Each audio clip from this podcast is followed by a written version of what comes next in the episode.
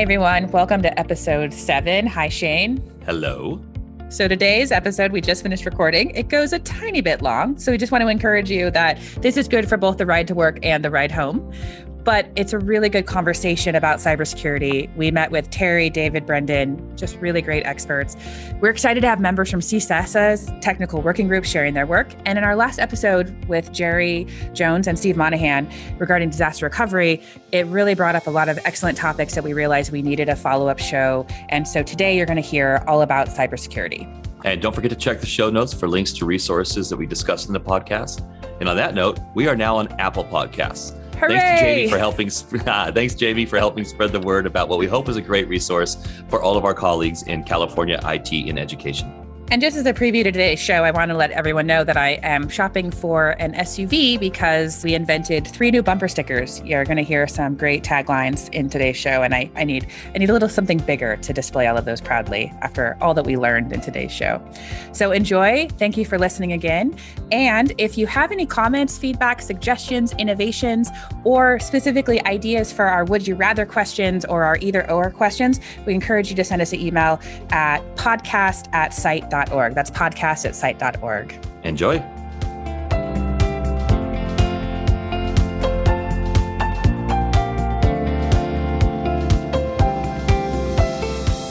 Welcome to Insight Podcast. In this episode, we have Terry Loftus, David Thurston, and Brendan Montagne. My name is Shane Pinnell, and co moderating with me is Jamie Lusader. Thank you all so much for being here. In our last episode, we focused on disaster recovery, both from a physical and digital sense. And today I'm hoping we can have all of you share your insights related to cybersecurity and threat prevention and how to best be proactive in protecting our schools and our students and our staff. So, to open our show, we always start with a game that I want to interview all of you on. We do this in our tech department to get to know people. And how we're going to do this is I'll ask you an either or question and we'll all participate and get the show started. So, to start, a fun one cookies or brownies? David, you're up first. Ooh, I'm going to go solid old school cookie fan, but they got to be crisp. None of the soft cookie stuff, no cakes. That's great. Brendan, what about you? Ooh, see, I'm I'm gonna oppose David here, and I like a really gooey brownie actually. So. And Terry, what about you? So does that set me up to be uh, inclusive and say both, or am I cheating by saying both? Not at all. That's fine. That's it's totally allowed. fine. Jamie, what about you? Definitely cookies. I can't eat chocolate, so it's got to be a good cookie. Peanut butter, well, preferably. Uh, I'm going to go with Brendan and say uh, say absolutely the brownie for sure. Okay, our next question is a little more techie. Are you a trackpad or mouse user? Uh, Terry, why don't we start with you this time? Both again, but uh, definitely prefer mouse. Yeah, I would definitely say both. I love the convenience of a trackpad, being able to walk around my laptop. But if I can use a mouse, I will definitely use a mouse every time. David? If I'm on my Mac, it's the trackpad. Best trackpad ever made is a, a MacBook Pro trackpad. If I'm using anything other than a Mac, which I do at work, I'm always a mouse person. I'm trackpad only. I got the little desktop trackpad thingy that works uh, really well. And then obviously the one that's built into the laptop. I haven't done the mouse thing in quite a while. It was causing me some wrist issues, which went away when I started using a trackpad. How about you, Jamie? Yeah, definitely both. I was using the Magic trackpad for a while with with my Mac and loved that, but I had this big spreadsheet project and I had to switch over to a mouse. It just was it was it was a tough day. So now now yeah, back to both. Okay, our final one, Siri or Alexa. Brendan, why don't we start with you? Ooh, that's a tough one. I definitely use both and I personally prefer Siri, but the Alexa like speaking functionality, I think works a lot better than Hey Siri does. Terry, you just you just triggered everybody's devices that uh, is listening to the podcast, so that's awesome. you just need to say uh, "Okay, Google" in there somewhere too. yeah, for privacy reasons, I would say neither. But if I do have to use it, actually, I would throw out a third option, which is Cortana which has done a pretty good job on on transcription and some other things in applications like Teams or or using Word Online to do live transcription. But if we're looking at from a privacy standpoint, because this is a cybersecurity podcast, I would generally say steer clear of those types of devices in the home or in classrooms. Good, good point. David. Yeah, I'm a I'm a big fan of not using either, uh, both from a privacy standpoint, but also from a, a, user experience standpoint. I don't think you talking to computers is fun, and I don't particularly care for it. I've grown up on keyboards and mice uh, for and, and trackpads. I don't want to interact with the computer with my mind, and I don't want to interact with the computer with my voice. I, I don't think I'd go that route. How about you, Jamie? I use Siri the most. I think it's just super convenient to set reminders as I'm running around site to site all day and having a smart home. It's kind of fun to have Siri there to play the Imperial Death March when I open the front door and dim the lights when I yell at her. So it's pretty fun. Yeah, I'm basically I'm basically the same point, but I, I understand where you're coming from, Terry. But my house is my house listens. It's, it's kind of a little scary sometimes, but that's okay. But not at work. Definitely not at work. I will yeah. do it at home though.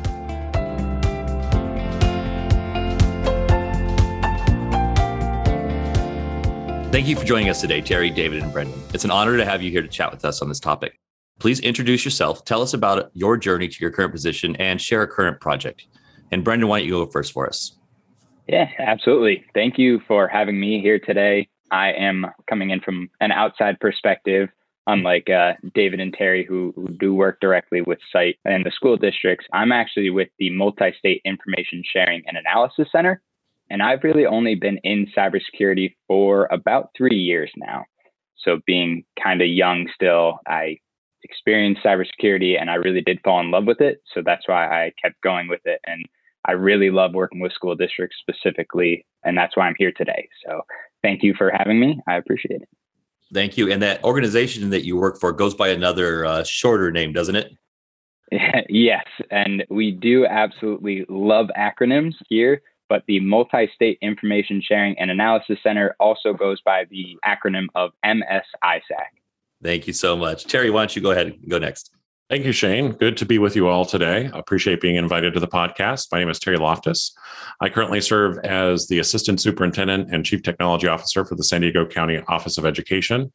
As far as a journey to current position, I don't know if we have that much time, but just a winding career through different types of roles in technology, getting into educational technology about 12 years ago. I've worked at a charter, I've worked at multiple districts of different sizes, and now pleased to, to serve the San Diego County Office of Education education. Cybersecurity is a personal passion for me. I completed my graduate studies in cybersecurity, uh, information security, and uh, CISSP and, and other certifications and so forth. And so it's not uncommon that whatever project we're taking on or work we're doing, that there's a cybersecurity component to it or, or, or a lens that we're considering our work from a cybersecurity perspective. How are we protecting the data for our students, our staff, and our broader community members? So, as far as a current project, uh, I do have actually a cyber cybersecurity project that we are, as a county office, for the first time implementing MFA. We're doing it in a phased approach that goes live uh, with our first group next week. So, looking forward to getting that underway, having that additional layer of security for all of our employees across the organization. All right, thank you. And MFA being a multi-factor authentication, similar to like that second or two-factor authentication. For those that were unaware, David, why don't you go ahead and, and uh, share with us?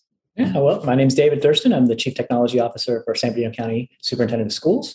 My career, much like uh, Terry's, probably a little less winding, but uh, I started off as a student worker at San Bernardino County Superintendent of Schools working in IT, went over to school districts, worked as a network manager, first field technician, network manager, came back to San Bernardino County as a IT director, and then moved into the um, CTO ranks. Was fortunate enough to get the uh, the job there. So, my experience in cybersecurity, really, from my early days, I was fortunate enough to be exposed to basic principles and concepts of cybersecurity, and, and have mentors like uh, the late Aaron Barnett and, and a few others that have really kind of helped turn some of those introductions into much more concrete conceptual frameworks and, and practices.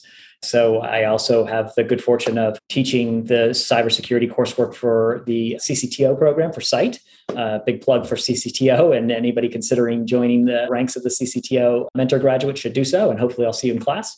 And then I do a lot of work uh, in the school districts that we serve for trying to, to ensure that they're more secure and, and exposed to a lot of best practices for our projects, I mean, we're always uh, undergoing a number of projects, cybersecurity related projects. We just rolled out or just finished our 2FA multi factor authentication. We're taking some other steps too to probably introduce additional factors, if you will, not just uh, your standard phone based factors, factors, but we're looking now at a, a YubiKey like solutions for some of our different classifications as well. And then we're rolling out, well, we'll be probably rolling out some additional SIEM style services in the cloud starting soon. We just finalized a contract with one of our, our service providers. So we're really, really excited about that because we've got a pretty extensive SIEM uh, installation here that is starting to get a little unwieldy locally managed. So excited about What that. is SIEM, David? Security Incident Event Manager.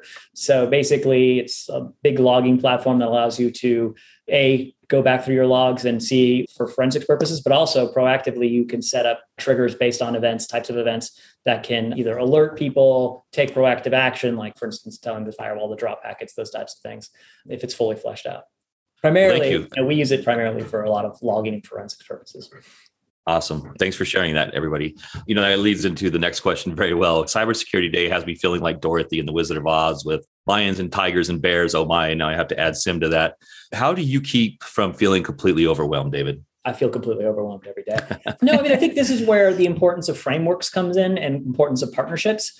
Uh, that's why I'm so stoked to, to be on the, the podcast with Brendan from uh, but also my colleague Terry from San Diego of COE. For those who don't know, San, Terry is also pretty esteemed in the, the, local or the educational cybersecurity world as well, because he does run the TSC cybersecurity subcommittee, which uh, he does a very good job at.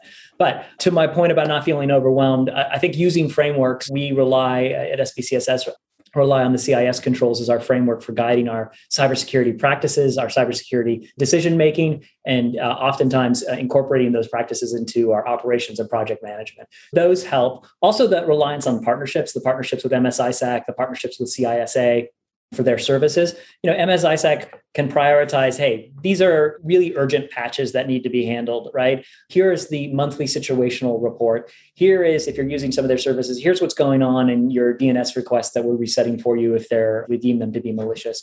Through kind of integrating those tools in your daily practice and integrating those frameworks into your daily practice, it, it feels a little more organized, right? That's not to, not to say that I'm not always kind of like exhausted for being hyper vigilant and, and, and, worried about the next breach or worried about the next attack. But having those frameworks like CIS controls and having the tools and partnerships like MSISAC and some of our vendor partners really helps. A big plug for just the general user community that is CITE, right? Yeah. Oftentimes you'll see me posting about urgent zero day patches, but we'll get really good information from other members about workarounds, their experiences in attacks and recovery, uh, their experience in defending from attacks, those types of things. Oh, thanks, David. How about you, Terry? I would start by saying that David said this jokingly, and I think rightly so, that being scared of what's out there is a very real thing, right? So even before we dive into how we break this down, how do we chunk it, how do we scaffold solutions, and so forth, it really is important to recognize that the threats out there are vast and many folks suffer from that analysis paralysis right? You're thinking about the the so many different things that could go wrong that it really keeps you from taking those forward steps as a team or a department or as an or an LEA and so I think it's good that we all give ourselves a little bit of grace knowing that even as we've seen in the news government agencies big municipalities others have been breached and there's been other incidents that have taken place. And even when there's large sums of money, which we don't have in K 12 education, unfortunately, to dedicate to cybersecurity efforts and initiatives. So I guess I would say that first because as I as I engage with district technology leaders and charter technology leaders, the conversations around incremental improvement and how do you mature your security posture, even if it's you know taking baby steps and going little bits at a time and iterating yeah. as you go along. So, but again, I would uh, agree with David's comments and happy that Brendan's also on this podcast today because for us at a local level and also the work that David and I are doing at a state level with TSC is really focused on implementing controls that are relevant, that are feasible, which that's a big trigger, right? There's a lot of frameworks out there that I know educational institutions look at and they're just too massive. They're too expansive. It's too complex to implement. And again, it can end up in paralysis and no action really being taken. I, for one, and I know David shares this as a fan of the CIS controls. And again, being able to look at a framework that whether I am a small district, we have a, a, district in the mountains of San Diego County that is one schoolhouse, 33 students, two teachers, a few administrators, and that's an entire district. That is a very different landscape than uh, our largest district, San Diego Unified, with well over 120,000 students and, and thousands of staff. So the beauty of the CIS controls is, is that it really is allows you to parse and kind of step through the process with a lot of guidance recommendations. The overarching benefit when when looking at it as an as an LEA of different size or different resources available to you, that it's broken down into different implementation groups. So you can look at it through the lens of, all right, what are the most critical, maybe five out of the 20 security controls that I can implement in my organization that's really going to help us take some big steps forward. Is it perfect? No, because we haven't implemented everything. And even when you do implement everything, surprise, surprise, that is no guarantee that you will not suffer an incident as well. So it's about incremental change. It's about thinking about how you can make those little changes today to have uh, big impacts in the future. And so I know we're going to dive into the controls probably a bit more later, but that has been a, a real focus for us at the county level in San Diego and something that we're going to be working more with our districts in the coming year as we hopefully emerge from COVID and people have a little bit more bandwidth to, to focus on some of these projects.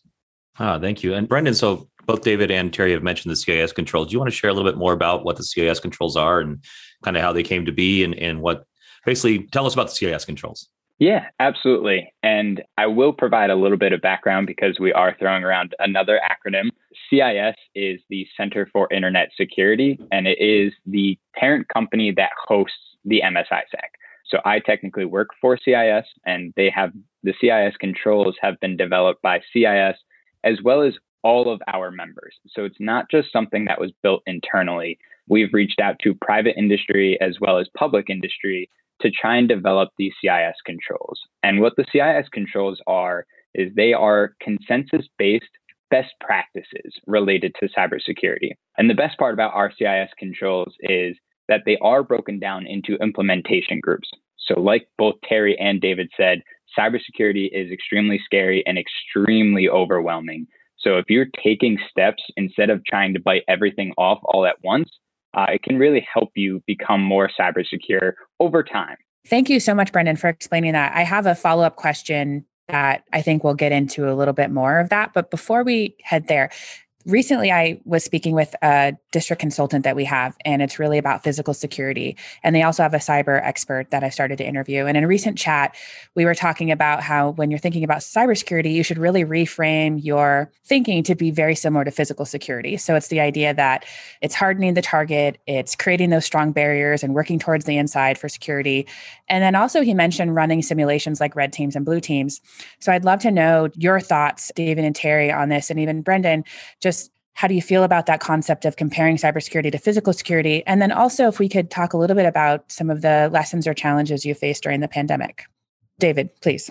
The comparison is an apt one. It falls down in some ways. I mean, I totally understand why there is that comparison of physical security and cybersecurity. I think the analogies work for uh, most of the low hanging fruit regarding you know best practices but i think that there are difficulties in terms of, of really trying to make that uh, to extending that. And and i get why it exists. I mean it exists because cybersecurity is a, a newish concept in terms of um, it governance and it operations management in terms of like full integration. And so what a way to introduce people to the concepts. Plus you, you have these uh, cybersecurity is also now a bigger part of, of financial and other operational audits that are outside of the it world that you know you need some kind of analogy regarding physical security for and they are related. So mm-hmm. i'm not i don't have strong opinions one way or another. I think that the analogies break down. I don't really have any specific examples of how they may break down except for covid right? Uh, to, to go to your question of covid is that your wall during COVID at school districts and at, at county offices of education, our walls fell down and our operations still stood. Right,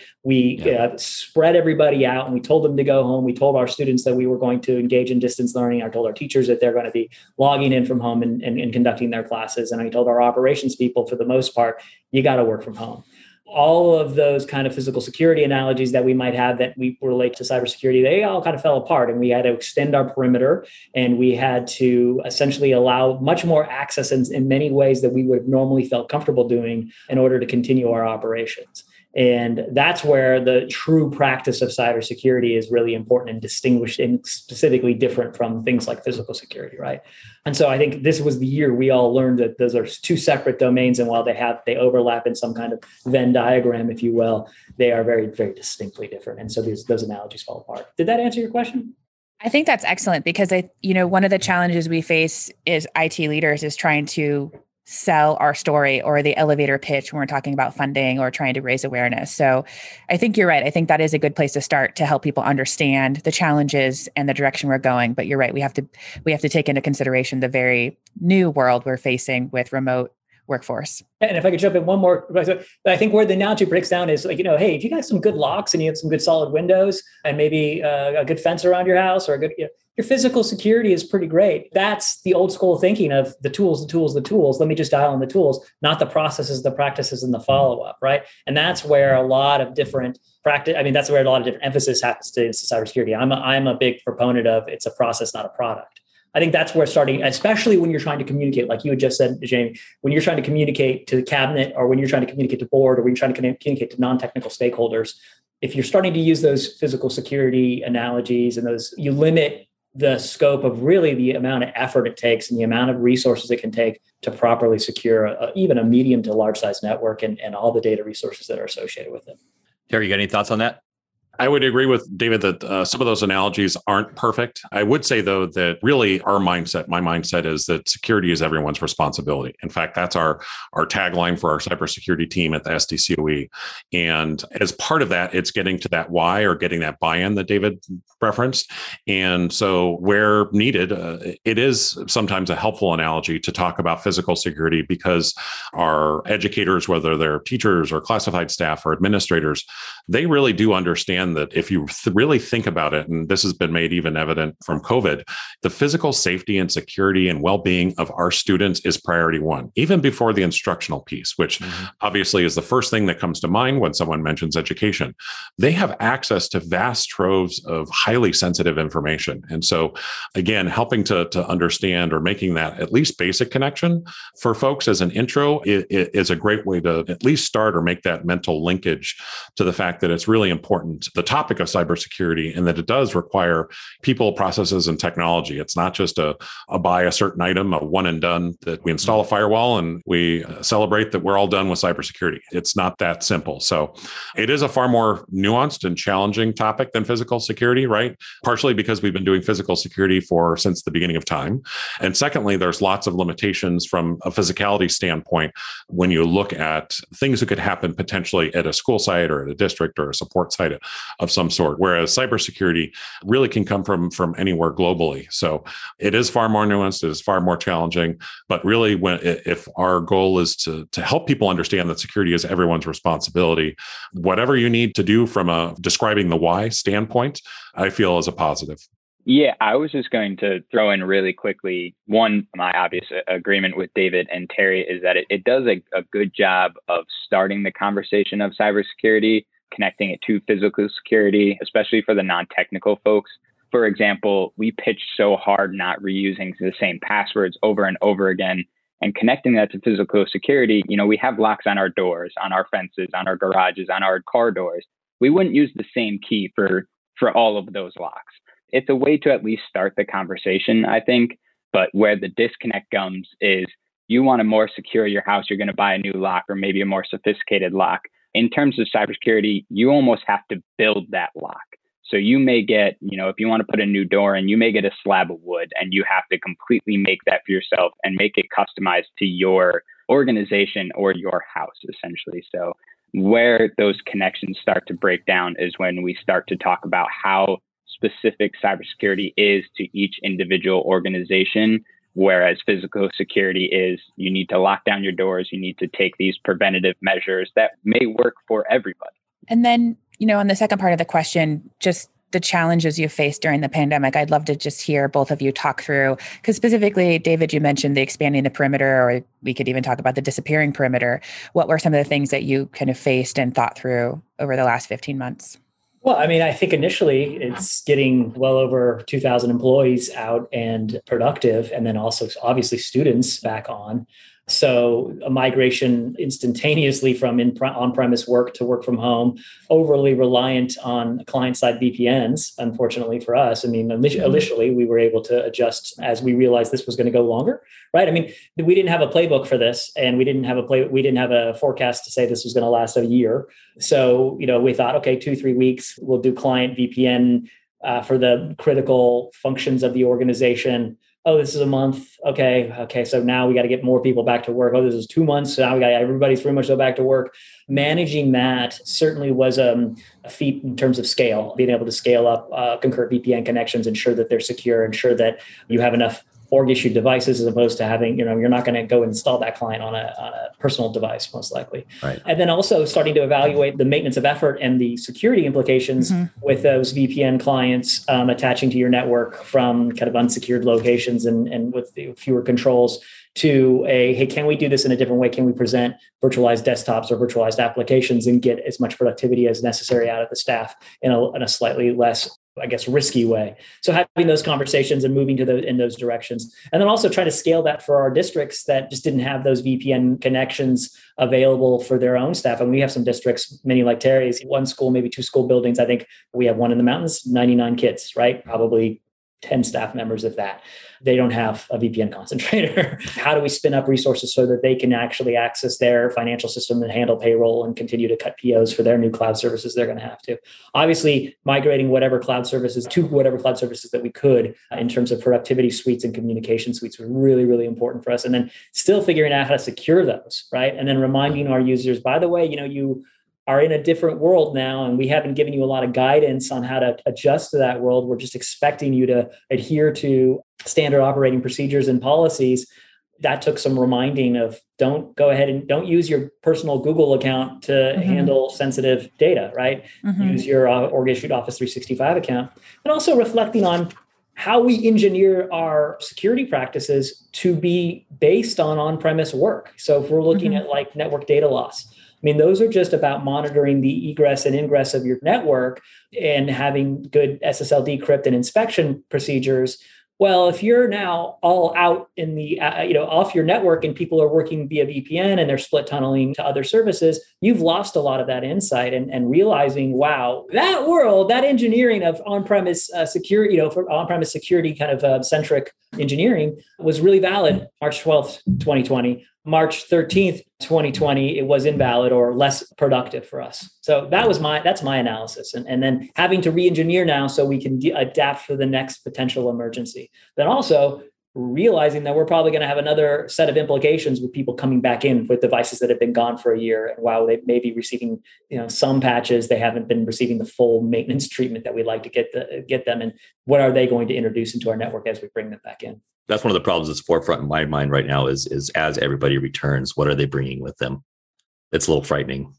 Terry, do you have anything you'd like to share regarding the, the lessons or challenges faced during the pandemic as it relates to cybersecurity? Any lessons learned? Absolutely, uh, it has definitely been a year of learning, uh, yes. to say the least, and it, and it always is. But uh, especially this this last year, and the the point is valid that David has as far as you know how we think about protecting devices, data, et cetera, really had to shift. And one of the big things that, that we've worked with our districts a lot with uh, and our charter schools has really been around not only what are we doing for distance learning and supporting those students as they've been issued tens of thousands of devices across our entire county uh, from our 42 districts and 135 charter schools, but also the staff, right? So this was touched on earlier, but it's an important point for our technology leaders to think about because I know in all the districts and, and even the charter that I was at uh, initially, there was a heavy focus for staff using desktop computers. That's just been the default uh, way to work in many years past past. And so for us to issue large quantities of mobile devices to our, our staff for a remote work or a work from home type model has been a big change as well. Because again, uh, they have access to various levels of data that has uh, various degrees of sensitivity. And how do you do you manage those devices in a way that keeps them protected? And so David already uh, talked about some of the important things around VPNs and virtualization and so forth. And I would say that even the other components, the as far as making sure you're using systems, whether it's SCCM or Intune on the Windows side or Jamf on the on the Mac or iOS side, to make sure that the updates and patches are being installed because those aren't devices that your technicians are necessarily walking around and physically able to touch anymore. And again, with COVID and the restrictions, it's much, much harder to provide that in-person support that we've done in the past. And quite frankly, not efficient efficient with so many people in a distributed work mode. So uh, I'd say that's been a big, big piece for us as far as us upping our game, if you will, on the support, maintenance, hardware asset, and software tracking so that we're providing devices to staff that are up to date, they're as secure as possible thinking about what we're we're installing on those devices as far as endpoint protection and monitoring. The other pieces that we've leaned on even more heavily is, uh, as was mentioned, that it was a big conversation with staff at the beginning of the pandemic because it was a bit of a hair on fire moment, right? When everyone was sent home, and so people started using personal Google accounts. They started setting up new Dropbox accounts, Box accounts, and so forth. And so we really had to improve our messaging on that. We went so far as to update our ARs and, and BPs, our administrative regulations and board policies, to explicitly state that that uh, we're a, a heavy Office 365 environment. And so using those tools, they have those available to them. And of course, we've got visibility on that from all of our, our, our, DLP settings to make sure that we're we're making sure that important information isn't accidentally escaping the organization. But living in the that environment that's been provided really had to be a very explicit conversation and very, very clear in our messaging as to again the why, why you would not want to store uh, a bunch of IEPs in a personal Dropbox account or financial spreadsheets or other sensitive sensitive information and adjusting our, our, our, board policies and administrative regs to align with that as we supported people. And and there's also a training component to that right uh, again, we commonly think about all the training that's gone to our, our certificated staff, and rightly so, to help them pivot to distance learning and that mode of, of teaching and learning, which has been challenging. But it's also a matter of changing perceptions and, and, and providing training for classified staff as well around, okay, this is, uh, we're suggesting, for example, to use OneDrive to store your documents within our 365 tenant. Some people need some, maybe have not used OneDrive before. Maybe they're more familiar with Google Drive or with Dropbox or some of these other services out there. Again, not that those are inherently bad, but our environment has those additional controls and protections that help folks to stay on the right path when it comes to security. Brendan, I'm interested in hearing your perspective of lessons learned throughout the pandemic from uh, from MS-ISAC's perspective, specifically around maybe changes or updates to the CIS controls that are being contemplated as a result of kind of that changing nature of the workforce. Uh, is is anything happening around that? Put me on the hot seat, I will say. I know we have a new version of the CIS controls coming out. However, I don't have too much background information mm-hmm. on it. So I'm not sure how valuable it'll be, at least my input here. I don't necessarily handle kind of like the back end things of how we handle things as CIS yeah. and the MS-ISAC. We've obviously been fully remote since last March but our members have definitely seen some some really hard challenges that they've had to overcome with just being in a virtual environment and whatnot. But I, am not sure how much more input I would have in this area. Unfortunately, I'm sorry. Oh no, it's, it, that, that's fine. I mean, I, good security practices are good security practices, regardless of kind of mm-hmm. what paradigm you find yourself in. But I'm sure that as yeah. we've as we have collectively kind of moved to a remote workforce, I imagine that there might be some some changes or some, or some new uh, you said it was consensus based best practices that come out of of our pandemic response. It might be a little too soon right now for those who have mm-hmm. bubbled up.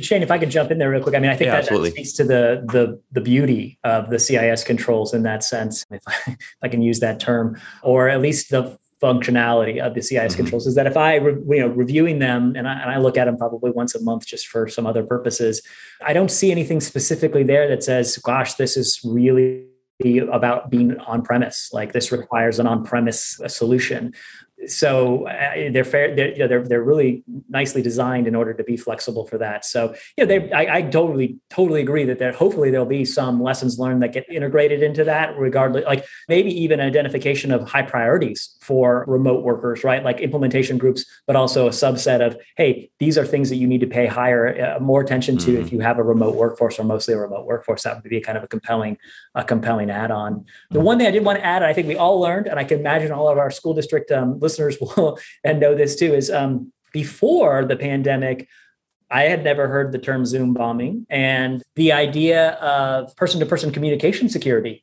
was a, a big deal. It, it, became a big deal, right? Especially person, one person to many, even though I had had plenty of experience with other telepresence style or video conferencing style services the vulnerability and the new attack surfaces that they presented and what those meant, what the implications were for school districts and what the implications were for governing boards and what the implications were for classrooms, that came to the forefront. And I don't think anybody, I mean, I'm sure there were some pretty smart people out there who had, who had been aware of this, but I had never heard of it before, and I'd never yeah. seen it in action before. And so, well, and, and, to be fair, it's it's not something that uh, afflicts Zoom only. No, correct. It afflicts all of them. Yeah, uh, it's, uh, it's, an unfortunate the, term of Zoom bombing. It should be like meeting bombing or something. Yeah, but the name yeah. du jour, right? But yes, yeah. no, and then that is to be clear because it can happen to WebEx, can happen to GoToMeeting, yeah. can happen to Google Meets, and it has. But just what that also means is that's another layer mm. of end user because most of mm. that isn't really nuts and bolts, bits and bytes security, right? That's mostly end user training, some general kind of best practices on how you provision your domains, if you will, and your your kind of policies that are forced mm. in those applications. But then again, it really comes down to how is the user he or she managing her his or her classroom or Zoom room or WebEx room, and how are they disclosing that information, and how are they prepared yeah. to deal with disruptions? And that you know, I think is a really interesting lesson that we've learned and will take away going forward because I think this model of hybrid learning and hybrid work, one way or another, is going to be long-standing and, and with us for a while. I'm glad you brought that up because it, it also brings to mind the lack of controls that are available in some of those tools. Certainly, sometimes not available in the free versions. So you really need to you need to think about the implications of the things that you're implementing obviously we had to make a quick response with the pandemic so it's it's completely understandable that a lot of people went with the free version of zoom that didn't have the controls needed to stop that sort of thing as time went by we purchased and and the free tools were even updated to to add those controls but it's important to try to think through what the potential ramifications of implementing a new tool are and kind of thinking uh, thinking like a I don't I guess thinking like a criminal or thinking like a bad actor or thinking like the red team I guess in how could this be used you know nefariously that's an interesting point. So I think to wrap up this opening segment on the the kind of infrastructure and IT side of cybersecurity, I would want to take a moment to go back to Terry's point about how cybersecurity is everyone's responsibility and just maybe brainstorming a few ways that we can help get that message out and ways that are kind of a system or a process to kind of implement that in our world. So, Terry, you had talked about in our pre meeting about how you have a process for creating a project charter. And I was wondering if you could share a little bit more about that, because I think that's a really interesting way to make sure this is in the kind of forefront of everybody's mind. I'd be happy to. And one of the prime uses or prime motivations for tackling each of these initiatives as a project is uh, really ties back to that first set of comments made about how daunting the cybersecurity environment is, right? And everyone knows the old adage of how to eat an elephant one bite at a time. I think that we have found that not only is it a more efficient way to address any new project, initiative, acquisition, whatever it might be, but also from a mindset standpoint, that we are breaking down a much, much bigger issue, an issue that's much broader in scope, into bite sized chunks, if you will, that you can really progress through. You can define who the stakeholders are, what the objectives are, what risks there are to that project, and really get a group together to define what success looks like or should mm-hmm. look like at the conclusion of the project so that you know that mm-hmm. you've completed that. So it might be something as simple as, hey, we're going to implement a new component to our help desk software so that we can do hardware asset management. We need to do a better job of understanding who has what devices and some intel on those devices. Are they up to date, et cetera? So we can manage our life cycles and a whole range of other reasons. So, taking that as an example, going through a project charter helps get the right stakeholders engaged in the process because again we know organizational change management is difficult in any form of government right? Change is sometimes slow sometimes glacial in its pace. To really affect change you need to bring in the right stakeholders you need to bring in diverse views and you need to keep people engaged in, in the process itself so that it is a something that's collaborative. And, and again based on the size of the project and scope of the project it might be different sized groups but we have found that unless it's something that is for example example, a configuration change that we might have at our change board and implement in a matter of minutes or a day. If it's anything beyond a quick change or quick configuration or a quick addition of a piece of equipment, that we really want to think about everything we do from kind of that medium to large as a project. And so that's been very, very helpful to us at the SDCOE shortly after my my joining, we knew that we had beyond cybersecurity, we had a whole range of challenges or issues or opportunities, I would like to say, when it comes to completing projects. We had a lot mm-hmm. of projects as an organization that died on the vine or or mm-hmm. ran out of interest or funding or whatever it might mm-hmm. be. So we have a small enterprise project management office, a, a small team of folks that have that expertise that have been trained in project management institute PMI practices and methodologies. And it's not rocket science, but it's it's good sound processes that you can tackle any project, whether you're doing an infrastructure upgrade or you're doing tackling a cybersecurity problem. So mm-hmm. for us, that has been very helpful to not only from an efficiency standpoint, but again, to really break down some of these bigger threats, these issues that seem so hard to potentially wrap your arms around that you mm-hmm. break them down. And, uh, and again, that's uh, another plug for the CIS controls. That's where the controls come in and you can focus in on a particular control or a sub control and really have a laser focus. And it's good for your team as well from a morale standpoint, right? Right? To, to do projects, to get those wins, have those successes, because that gives people energy and shows that, hey, we can make a difference. We can move the needle here when it comes mm-hmm. to, to cybersecurity.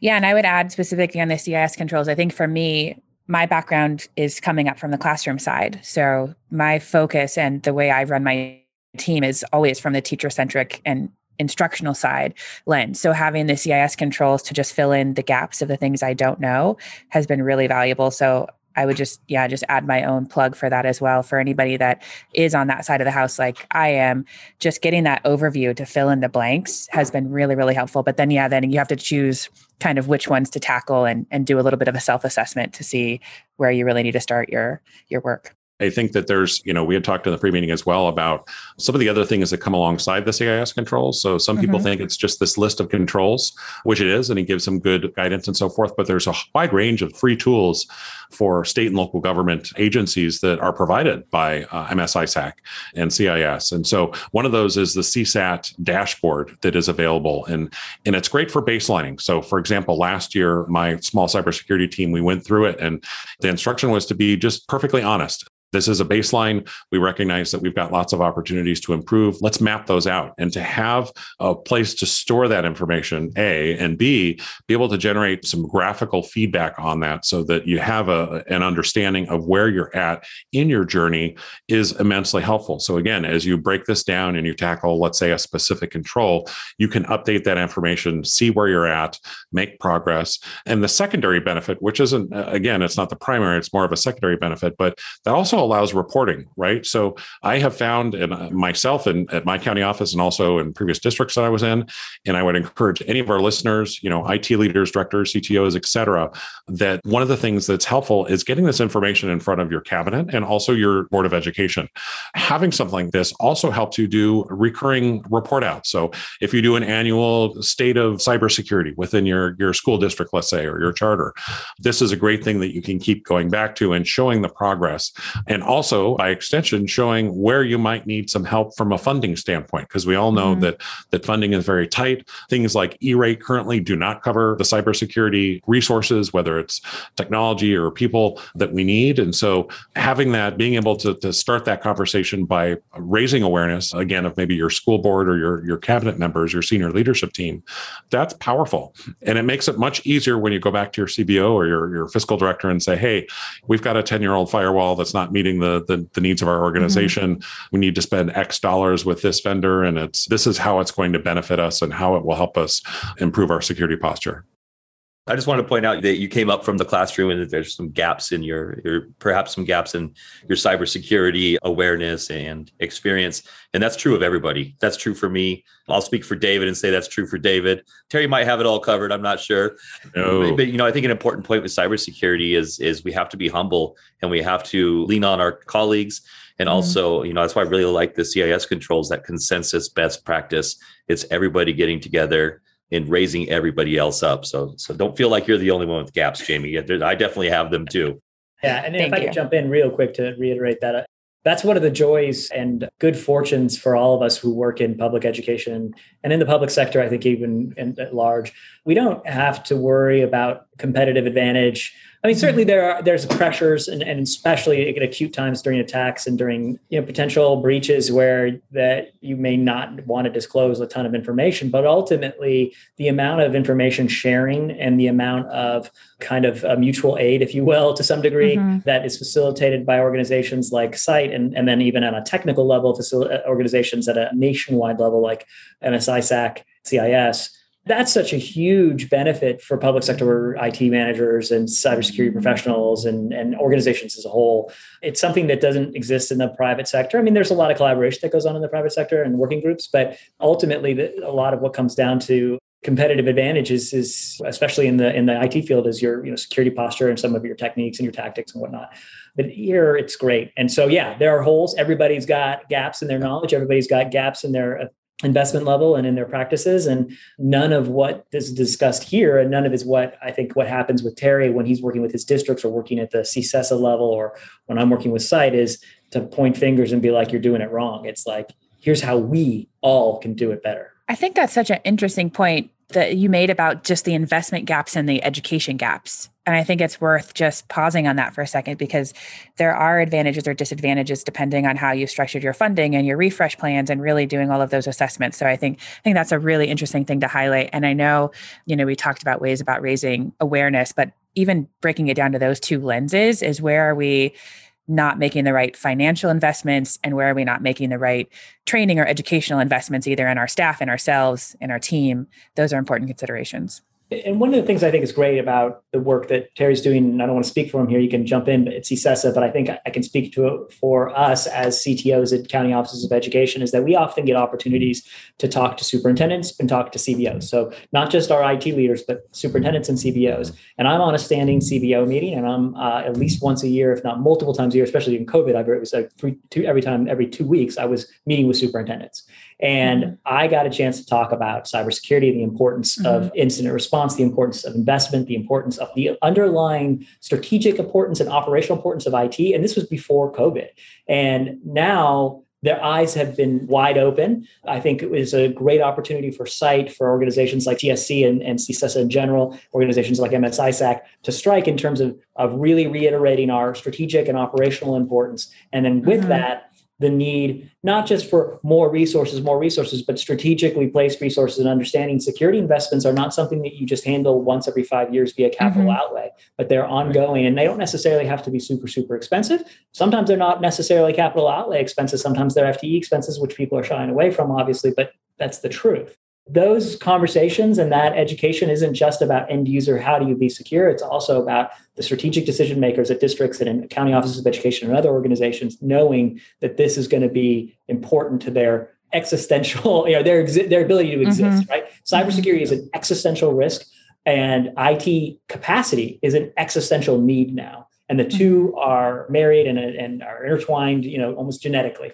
So uh, getting the bumper stickers printed right now. Those are going to go. Yeah, that'll be a long bumper sticker. yeah, uh, but I, I, think that's you know I think if I could put on a CITE board member you know hat real quick as it's part mm-hmm. of our mission as CITE members and as CITE leaders is to communicate that with our, our partners at, at CASBO and at CUE mm-hmm. and at ACSA the, the importance of the investments in these technologies as well as always understanding, even at the executive level, the C-suite level, if you will, the cabinet level, the board level, cybersecurity is responsibility, right?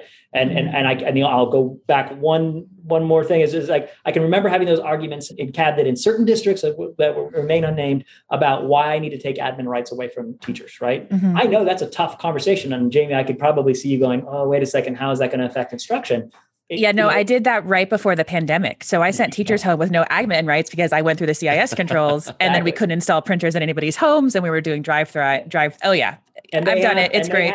unintended consequences. yeah. But having that conversation and and now under having superintendents, CBOs, uh, executive leaders, uh, even at the CIS level in mm-hmm. CCSESA, just understanding to curriculum leaders, like mm-hmm. this is why we have to do this. We don't do this to make it annoying for you. No. And we can find ways to try to minimize the negative impacts. But this is why we do this because if you are in a district that gets hit by a significant uh, ransomware attack or significant malware attack, you're down. You're mm-hmm. down. You're unable to mm-hmm. teach. And that could be either in the classroom now. I mean, especially because it's on learning, you're down mm-hmm. online learning. But in, in hybrid modes, you're going to be less effective, right? You're going to be mm-hmm. less effective. All those tools that you rely on to deliver curriculum, even if you're back in your classrooms. And so often I hear, oh, we'll de- default back to pen and pencil. But I think we all know now those days are gone. We're, we're yeah. too reliant. We're making too many big investments in online mm-hmm. curriculum, online learning management, those types of things to say, hey, we're just going to go back to pen and pencil. The learning mm-hmm. loss will be significant if that happens. So we have yeah. to have that conversation. And I think now is the time to have that conversation because they see the importance of IT. For sure. That was long winded and soapboxy. I'm sorry. That's okay. That's what we're here for. I loved the passion. That was great.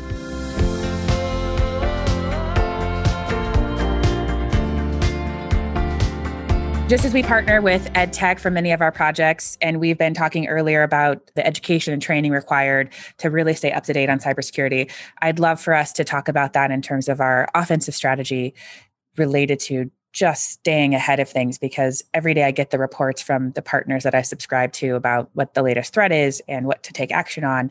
And it all comes down to the users. And David, you mentioned admin rights. I was the tech leader that gave the teachers the admin rights back. And then I was the tech leader that took them away. So that's part of our job. And I, again, I was weighing the instructional value and not having classrooms stop because of technology, that instruction must be our primary focus. And then I was confronted with the real danger of instruction stopping for much longer due to a ransomware or some sort of virus. So I understand that very well now. But I'd love for us to talk for a little bit of just about training on cybersecurity. So if I could reminisce a little bit, my predecessor at my district was Enoch Kwok, and he was amazing. We had a program here called Tech Lights, and that meant teachers were kind of picked to be tech leaders and do basic training for staff and things like that. And that's how i got started is is he found me in the classroom persuaded another teacher to let go of that position so i could take it. And then suddenly years later i'm i'm running his program. So i remember a training that he did at the beginning of school where he pulled up war games and he played the clip about the password and how the teacher had the password under there that just that was kind of the still same problem we have is vulnerabilities with passwords lying around. And we still worry about that and the post-it notes under keyboards and all of those things. So my question with all of this is how do we make our cybersecurity lessons accessible and meaningful? We have a lot of challenges and certain ones to tackle, but where do you start and what are the ways that you really help make an impact with your staff? Great question. So this one is a big one as well because, as we all know, as SANS put it, securing the human is a critical piece because we could have unlimited funding, we could have some of the best technologies in the world, but if a user is compromised or if they're tricked or part of a, social engineering scheme, that bypasses all of those protections instantaneously. And so the training piece is something that is harder, right? And I feel this uh, especially as, again, starting out in education at a small charter and then going to a small district district and so forth. When you don't have the resources, it's difficult. It's much easier to write a check for, again, that example of a new firewall or new antivirus software or whatever it might be, than it is to provide a training program. But there are ways you can do it. We're going to talk a little later, I think, about how county offices in particular are can be resources for our districts and charters out there. And I would share that we support our, our, our districts in San Diego in this way, which is we have created a, a range of training videos that are are used in a few different ways. So first and foremost, we do onboarding training and time is limited, right? Because there's so many things that people have to jump through with our friends in mm-hmm. HR, run the HR gauntlet, as I like to call it, and watch videos, sign paperwork, complete forms, etc. So you don't have an unlimited amount of time with them, but we have a few short two to three minute videos that people can go through our, through our JPA learning library. These videos are available to our districts as well. So if they want to integrate that into their onboarding process, that at least helps you kind of get folks to a basic level of understanding and probably more importantly, letting them know that A, cybersecurity is important to our organization. And B, mm-hmm. in each of those, we have resources for reaching out for help and contact mm-hmm. information, email addresses, phone numbers, et cetera. So people know that, hey, there's other folks that are here to support you and that this isn't something that we're looking to punish folks or call folks out or mm-hmm. make anyone feel uncomfortable.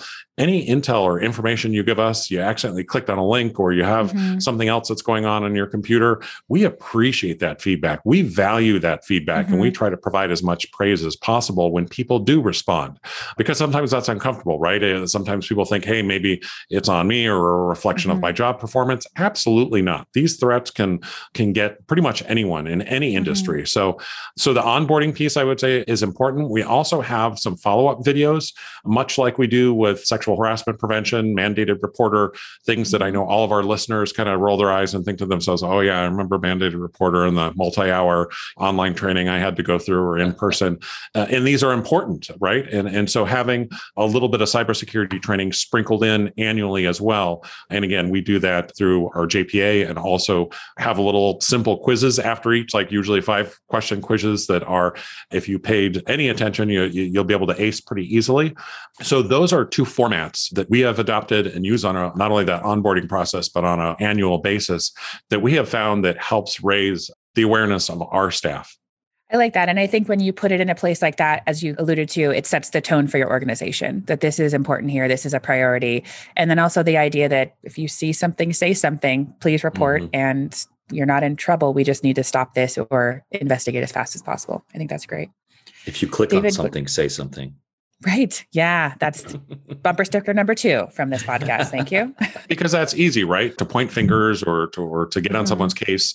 That person that calls up and says, Hey, I thought I had an issue with my computer and I clicked on something and it had me call a number to get quote unquote tech support. And I'm talking to someone and they want to connect to my computer. And I, but I stopped and I think that something's not right. You think to yourself, well, why did you even answer that in the first place? But that you cannot communicate mm-hmm. in that mm-hmm. way. It mm-hmm. needs to be supportive. It needs to be nurturing nurturing. It, it, needs to be, it's kind of PBIS for adults, right? If we're mm-hmm. thinking in the educational context, it's mm-hmm. it's how are we providing people that encouragement, that support, and even celebrating them. We'll go through emails that have been forwarded to us and we'll periodically send out a, an email back to that individual and their manager and saying, hey, this was a big issue. Thank you for calling this out. You were the first person to forward this on to us. Your eyes and ears are a part of the solution. And thank you for mm-hmm. your effort and time. So, and people dig that, right? I mean, anyone mm-hmm. likes to receive positive praise. And if there's a little note that goes to their boss as well, that's that's an added bonus. It mm. costs you as an IT professional nothing right mm-hmm. so it's about building that trust building a, mm-hmm. a, culture where people are free to share when they think something's just not quite right or there's something mm-hmm. clearly that is afoot and i think it's important to also note that when the human side goes uh, or does something a little bit wrong it's really a failure of the technology it's not really a failure of the person because we know how people are going to respond our mm-hmm. technology just is inadequate to cope with that. We have to we need to work to make those things better. But to your point, it's not not blaming the people because it really is the technology that failed. Well, and the sophistication of the bad actors. Yeah. If you check your spam folder, you can quickly find just the free for all, just hoping somebody's going to click, no mm-hmm. care to make it deceptive. And then there are the ones that there's a lot of time and attention going after a CEO or your superintendent. And those yeah. ones are very sophisticated. So you're right. Sometimes I could argue that, yeah, you should have seen that. That was a pretty obvious one. But there are those that are just getting really, really crafty. Yeah, absolutely. Certainly, the digital citizenship component is it's again the full integration, I guess, full articulation of what it means to be an IT manager and in IT governance, right? And also organizational management. So as we have, we did this in the classrooms primarily because of, um, you know, I would say cultural and political concerns you know hey we're giving people access to the internet are we giving them mm-hmm. any kind of educational benefits of like mm-hmm. how to mm-hmm. behave on the internet and also we had some federal mandates right for under e-rate that we had to basically apply or provide digital citizenship opportunities for students uh, if we were going to be compliant but as a whole i think this is the year and even prior um, you know starting into last year this is the year where digital citizenship cybersecurity awareness at a at an organizational level and the importance of IT in general into operations, they all really blend well together. Mm-hmm. And the digital citizenship cannot be extracted from cybersecurity practices and cannot be extracted from general IT management or general IT governance practices. The digital citizenship component is, is critical to user education, part of what that baseline foundation is is hey we are all connected. So the things that you do uh, will impact others right? Mm-hmm. and sometimes for the negative or things that you don't necessarily do will impact others right? Understanding that as you're a better citizen online and your cyber hygiene and your IT hygiene is better then the community's cyber hygiene community's digital citizenship posture is better and your experience is improved because of it.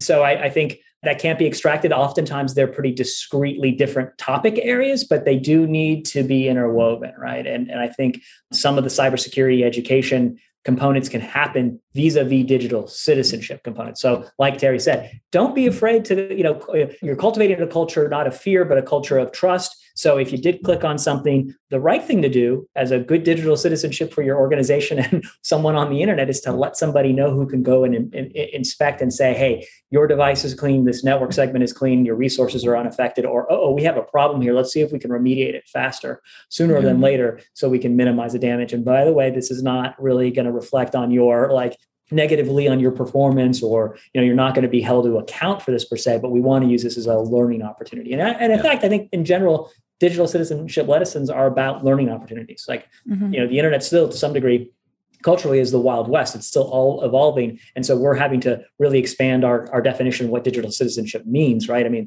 think about what digital citizenship meant pre-Facebook, pre-Instagram, pre-TikTok, totally different things, right? Mm-hmm. And now digital citizenship, because so much of our life is online, digital citizenship pre-Zoom, right? It meant something different or had a different mm-hmm. component now so much of our life is online so much of our teaching is going to still stay online in one way or another and so much of our district operations are going to stay online. And digital citizenship is just a baseline way to couple with cybersecurity kind of best practices in order to kind of educate your your user base. And so i i am a big fan of trying to say we're not just doing cybersecurity training, we're doing general digital citizenship training. So, in the same lesson that you might say, please don't use all caps for every single one of your messages, and please don't use reply all. By the way, before you click on a link in your email, how are you going to investigate to see whether that was a legitimate link, right? So now you've blended those. Here's how our operations and our procedures and policies kind of expect you to behave professionally and as a, as a good digital citizenship and organization. And also, here's how to keep yourself safe. Don't forget the uh, the mute button in your meeting. Yes. It's another component of good digital citizenship. Yeah, I mean, it's a way it's it's setting norms. It's setting yeah, norms, that's right? Fantastic. how much of us learned that managing large Zoom meetings or WebEx meetings isn't really a technical challenge in many cases. It's a norms challenge. It's an mm-hmm. organization's challenge. It's a user's a user education challenge. And, and I'm not downplaying some of the technical logistics of those things. Sure. I mean, it can be complicated. But most of the things that would derail a meeting or you're worried about were violations of norms. And if you didn't set those norms and you didn't educate the users on those norms, how would you expect them to maintain them? right? Yeah, and absolutely. and and a lot of what can benefit an organization for cybersecurity best practices are norms, are, are really yeah. norms. And our teachers themselves have had so much on their plates, not only during COVID, but pre COVID. And it really is a huge ask to add anything additional to their plate. And so, pointing out that things like Common Core standards, state standards, there are components in there specific to both staying safe online and, and digital privacy. And so, these different programs, whether it's Common Sense Media or other tools or platforms that I know many of our district listeners have probably implemented or seen or are thinking about implementing, that this is you can find a way so that this isn't that quote one more thing that you're putting on a teacher's plate. It's coming alongside, it's providing resources and maybe even helping kind of accelerate that process or making it easier for your instructional staff by by providing those materials or curriculum or other resources so that then they can weave those in in a very natural way without this being some big onerous item that has to be bolted on top of all the other things that are happening in the classroom. So I think that piece is important to be able to speak to to that, to those connections, to be able to support and serve teachers. After all, IT is something that we do with and for people, right? Not to them. And so maybe that's another bumper sticker. Mm-hmm. Uh, Number three. But, uh, but it truly is something that can be woven into, regardless of grade level, the standards and taught in a way that, again, does that kind of securing the human, if you will, or raising awareness and, and, and skill set, which we know is good not only in school life, but also in your private life what I have seen in the districts that I've been in is that as teachers engage in this uh, curriculum and they work with their students on these projects, they learn a lot from their students as well. Students in some projects will have to go home and teach their parents about mm-hmm. being safe online or mm-hmm. do some sort of activity or exercise or project in class that then raises the awareness or, or piques the interest of other students mm-hmm. the, the, teacher family members it really is kind of a virtuous cycle if you will to, that can be distributed and again you don't need a dedicated team of cybersecurity trainers that are going out to, to individual classrooms or to work sites or things of that nature yes there's things where the onus is the onus is very much on the IT staff. But as with everything else, when you're partnering with your staff, whether it's certificated, classified, or management, you can find some powerful partnerships. I love that. I could share one fun story is I had a student reach out last year and he really is into cybersecurity and that's the field he wants to go into. So he wanted to start a cybersecurity club. And as the CTO, I'm presumably the techiest person on the planet, right? So that, that he comes to me. I'm like, absolutely. He knows more than I do about cybersecurity. It's brilliant.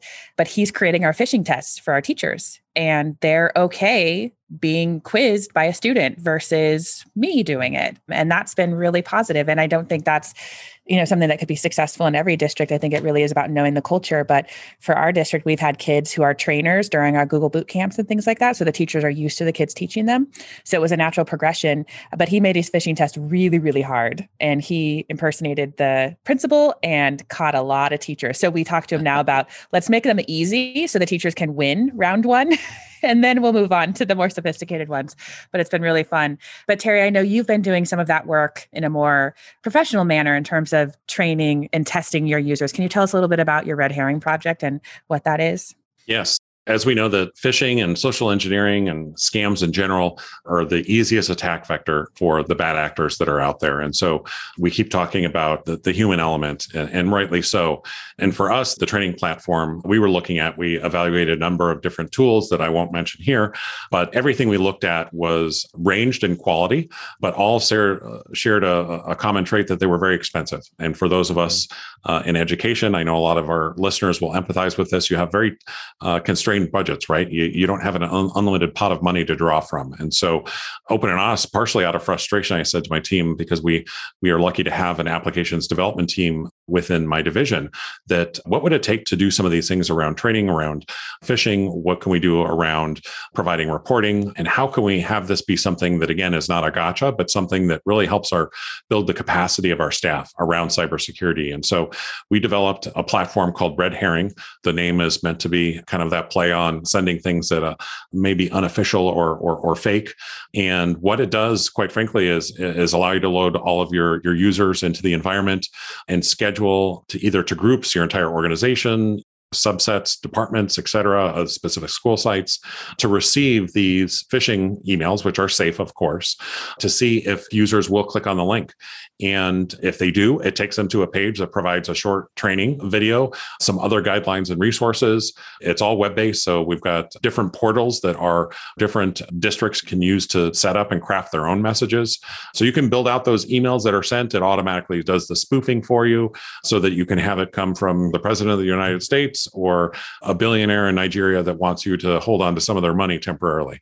And you can really have some fun with it as well. And and again, what it does for us, in addition to providing that kind of automated training, if you will, with some of those videos that we have, again, providing the resources to, to that staff member. And also, again, over time, we what we call our frequent flyers, those mm-hmm. that are, are regularly clicking on things.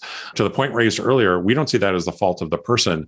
Shane was talking about the technology, and I would say that goes even further to the training. I see that is a something that's lacking on my team if we aren't providing relevant training or information so that they're equipped to be responsive. So, and so there's again some reporting and some other details that, that, that can be gathered there.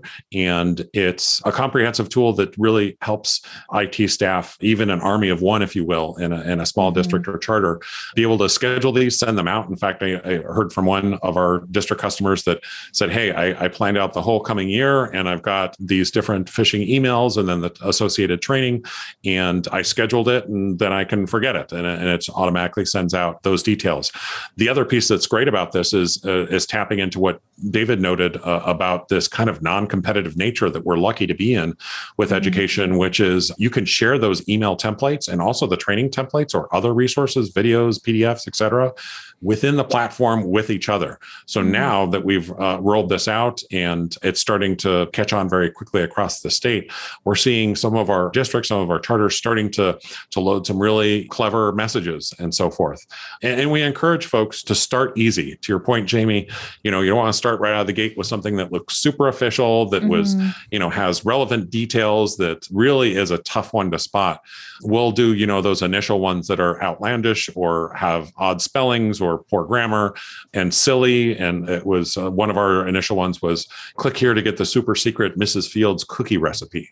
Uh, you know, so and so we've done a lot of different things to have fun with it, and and we have found that when we inject, try to inject some humor, that people pre-COVID that is would you know chat in the hallway or say, oh hey, did you mm-hmm. fall for that one? No, or mm-hmm. did you mm-hmm. see that that email that came through from IT today? So we we want to gamify or make it as fun as mm-hmm. possible, lower people's anxiety. And again, those people that are regularly not clicking on links, we, we're we're still in the process of finding some new ways to celebrate those folks as well. Mm. So, so anyways, I don't want this to necessarily be a marketing pitch, but the Red Herring platform is available to all K-12 institutions throughout the state. We can give you some more details on. There's a small implementation cost as it stands right now, and I know I'm putting this on the record, but it's only 50 cents per FTE per year. The cost is almost nothing, but it's mm. just enough so that we can do a cost recovery model for our costs to, to host the solution in the cloud and to, to maintain and provide updates. And that's another bit of functionality too that we've added recently is ways for districts and charters to put their comments in on like what they would like to see. And so we're adding new features to our internal roadmap and we're going to continue to develop this. So for a very, very low cost, you can have a platform and and Jamie, this would be a great one for you from the standpoint of you could allow student access just to craft those emails, for example. And so they could, he could, or she could put things together. You know, you could give the stamp of approval or, and be kind of the, the unofficial editor first. And then that could be part of what goes out so that truly, even though it's from this professional platform, it mm-hmm. truly is from, from students, or maybe you get a group of students that want to brainstorm and put some fun things together. So it can be used a lot of different ways. I, awesome. I we'll, made that uh, as a note. I will be emailing you soon to get that set up we'll definitely provide a link to that in our show notes. So be sure to check that. So, Brendan, we've talked about some training resources available through SDCOE. Um, is there anything uh, that you want to talk about that MSISAC can provide? Absolutely. So, at the MSISAC, we actually have what's called our cyber market. And that is where private industry reaches out to us and essentially has a collective purchasing agreement for all of our members. And one of the biggest partners that we have is actually SANS.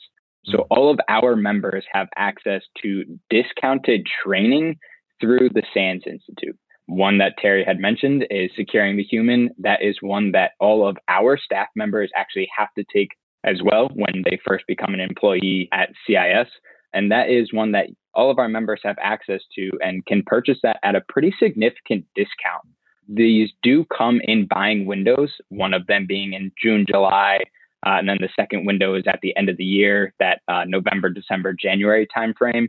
But we actually have some discounts happening throughout the year. And there's actually one going on right now. And just to give everybody a little bit of a perspective of what kind of discounts you can expect, the typical cost for the training course that we're offering right now is about eight to nine thousand dollars, and our members are able to purchase vouchers for just about two thousand dollars.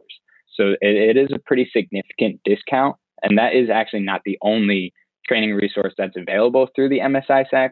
There are also free resources that are available to all MSISAC members, as well as just all SLTTs or state, local, tribal, territorial governments, uh, including public school districts. One of the biggest ones that we like to push is the federal virtual training environment. This would be more so for your technical staff members, but it is everything from introductory courses in cybersecurity all the way up to training resources to uh, try and obtain your CISSP.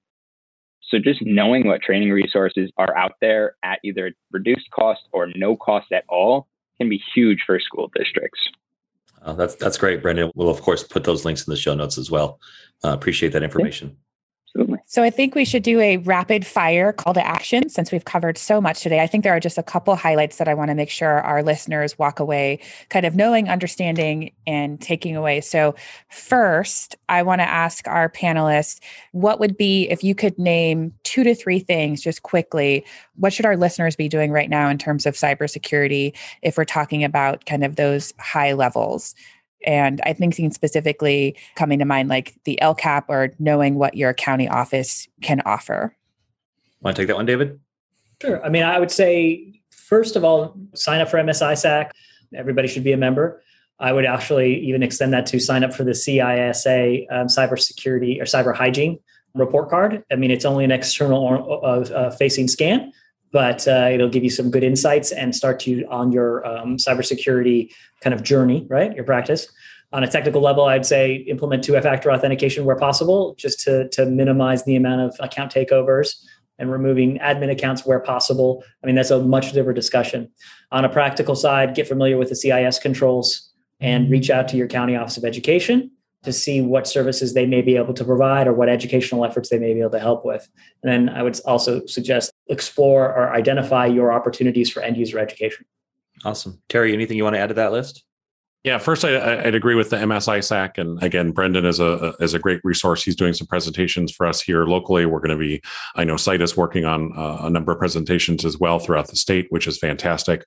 And they have recurring events as well, which I I think David brought up in our in our pre conversation previously we uh, got an email this morning for getting smarter about K 12 cybersecurity from MSISAC and pass that on to some of my folks. And so there's an hour long presentation next week on specifically the, the K 12 segment. And so, and these are free and, and we all love free, right? That's key to maximizing the limited resources as far as other items, yeah, absolutely. The LCAP, that's been something that I've been pushing and advocating for with my counterparts that are in our districts and our charter schools.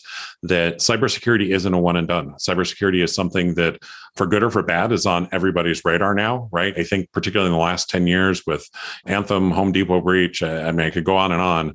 The general public is aware that this is a big issue. And so it's not as tough of a sell air quotes around sell. But as you're talking, just like you would about large infrastructure projects or a one to one initiative or anything else that impacts teaching and learning, IT folks need to be at the table when you're talking about the LCAP. Cybersecurity needs to be part of your, your agenda to share, to raise awareness with maybe that LCAP committee that is looking at the different priorities. Because once you get in your LCAP, then you're really looking at something that is that you hope to have budgeted on a recurring basis. Because uh, again, one year of acquiring one device or, or a handful of uh, cybersecurity devices or software is not going to be the solution. This is a long journey. Even if you did have everything you needed today, the landscape will change in a week and there'll be other things to consider. So LCAP, LCAP, LCAP, I would say to folks and, and be part of that conversation. The other one too, again, uh, that you touched on, Jamie, is the really county offices of education are are there for folks. I know David has been a stellar partner to a lot of his districts and, and LEAs. We are happy to support our districts in our county. And as looking at our colleagues, uh, David and mine across the, the, the 58 counties in, in the state of California, obviously like our, our districts and schools, some are very large, some are, are very, very small but that doesn't mean you can't reach out to your your leaders. There's many of our colleagues that are lead very small coes maybe they have an it team of maybe two or three people as opposed to my 110 it varies but those people can connect you to those that can help you out right? I know they would say oh hey david could probably help you out with this or terry would be a great resource to have this conversation or this tool or hey someone at another coe implemented this platform and could give you some guidance and feedback. So again, going back to that, uh, we really need to maximize that fact that we are not in competition with each other. In fact, mm-hmm. you know, the very definition of best use of public funds is for us to collaborate, for us to knowledge share. And if I might, again, that's the value I've seen in my many years being part of CITE, previously CETPA and CEDPA. It's a hugely important organization from a people standpoint and connecting mm-hmm. and sharing best practices and sharing failures again, people need to be vulnerable, not cybersecurity mm-hmm. vulnerable, mind you, but from a personality standpoint, that it's okay to share that something you tried a project or a new tool and it, you know, figuratively blew up in your face. That's okay. Let's share those things. Let's learn from each other and, you know, let's collectively do the best things that we can for our students and staff. So absolutely would highly recommend reaching out to your, your county offices of education. Quite frankly, that's why we exist is to support the LEAs in our communities. So those would be my two uh, primary points that I would repeat again and again without fail as LCAP and and use your county offices for support. Thank you, Terry. Brendan, anything you'd like to share about a call to action or immediate steps could be taken from from MSISAC or CIS's perspective? Absolutely. Definitely to reiterate, David and Terry, join the MSISAC. And I don't want to air quotes sell anything here, but membership is completely free. So you don't have to worry about MSISAC charging for pretty much anything that we have to offer. So join the MSISAC. It's really simple to get started, um, and you immediately start gaining access to all of our intelligence and all of our free resources. And then there is one thing too that I want to pitch really quickly and kind of picking up right where Terry left off with sharing information and just collaborating. The MSISAC and me specifically, we are starting up a K 12 working group. The goal of this is to do exactly that, and it is to share information not just within state lines or county lines, but also just across the entire country. So if anyone's interested in joining that, you can reach out to me directly. Um, happy to have as many members as possible. You know, we're really just starting this working group and it hasn't even really come out yet to the membership, but that is something that is coming. So collaboration is extremely important and join the MSI MSISAC and learn about all the free resources that are available, whether it's the CIS controls, the CIS benchmarks, or moving even further into some of our, our active blocking services. For example, our malicious domain blocking and reporting service. This is a, a DNS focused blocking service that's extremely easy to implement. There's no hardware or software required. All it is is pointing your DNS towards our third party vendor, and you immediately start blocking some of that malicious traffic. So just know what free resources are available to you. Awesome, thank you for sharing it. That's that's breaking news on the uh, inCITE podcast there about the uh, the working group. That's that's right for sharing that, and uh, I guess we'll have to share your contact information in the show notes as well, so people can reach out to you if they're interested in that. Well, I just want to say thank you so much to our guests, Brendan, Terry, David. This has been an amazing conversation, and I have I had notes from our pre-meeting and I have even more notes now that I'm going to compile mm-hmm. and just so many wonderful ideas. I want to give a shout out to our CITE staff, Laurel Nava, Tuda Bentatau, Andrea Bennett for supporting this podcast. We'd love to give our guests just a minute for any shout outs, gratitude, or appreciation. So anything else you want to add, you guys get a get a minute of airtime huge shout out to the CITE community at large. Those who participate are better because of it, and that's where I'll leave it. Um, big shout out to the CITE staff, like I said, Tuda, Andrea, uh, Libby, Bree, Heather, as, and Laurel. Um, massive amounts of work that go on there uh, in the organization, all done by staff. So big shout out to them as well. I would completely agree with that again, lots of kudos to CITE and to all of our listeners for even just taking the time today, either on your drive home or drive into work or both, maybe in this case. It's a uh, long one, so it's definitely both. Right, right. For everything that you're doing. It's been an incredibly challenging and traumatic year, and it's easy to sometimes talk about a singular topic. But I think everybody on this panel knows the challenges, the difficulties, the loss that so many of our folks have gone through. So, thank you for everything you do to support kids and staff yeah, shout out to everybody listening, to all of our K 12 technology colleagues across the state. I'd like to give a shout out to my team at the SDCOE. I'm, I'm, I'm honored to serve alongside some of the greatest uh, K 12 technologists uh, around, and to our district and charter technology leaders who, like all of you, are working super hard every single day. So, and, and a shout out to David and all of my colleagues at the county level. Again, we're working very, very hard to continue to evolve, innovate, and, and, and provide solutions and resources to our district districts and charters that help you move your organization forward. Thank you so much, Terry. And then finally, Brendan, anything you want to, uh, anything you need to plug? Yeah, I absolutely cannot thank the CITE staff enough for always including the MSISAC on all kinds of presentations, just being a part of the CITE community. For me, about two years now working with CITE has been absolutely incredible seeing everything that California is doing for all of their school districts is really a sight to see. I will say you guys are definitely leading the charge compared to other school districts. And not that other states aren't taking taking action, but me personally, I see this every day working with all you folks. So it's it's really incredible. I appreciate the opportunity to come on here and talk about some things related to the MSISAC and pitch some of our services as free as they are they do still cost time. So thank you for having me. Thank everybody in the CITE staff and also the county offices of education.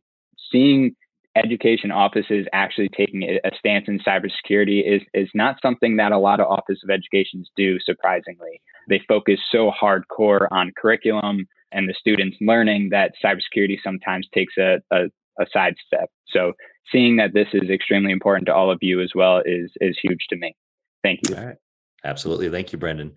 Uh, Jamie, you want to take the final question? All right, last question, and this one will be quick. So, would you rather, David, we're going to start with you. Would you rather have battery power on your phone or tablet, unlimited wherever you are, or free Wi Fi wherever you go? Uh, I have a great uh, data plan, so battery power. Excellent. Plus, Brandon, I, what I feel a little more, a little safer, not on everybody's strange Wi-Fi. You didn't say secured Wi-Fi. Oh yes, excellent point. Brendan, what about, about, you? Battery mm-hmm. or Wi Fi? Yeah, I would absolutely go down the battery route. Not having to be plugged in all the time is huge. And like David, I have unlimited internet on my devices. So not too worried about the Wi Fi aspect. And it's also a little bit more secure. That's great. Terry? Well, with the caveat that it's secure, uh, yeah. I would actually go with the Wi Fi. I've got lots of devices. And so being able to freely access Wi Fi would probably be the, the direction I would go. Thank you, everyone, so much. It was an excellent show. And I look forward to partnering with you all on other projects. You'll be hearing from me soon, I'm sure. Thank you for having Absolutely. us. See you guys. Thank you, everyone. Thanks, everyone. Thank you.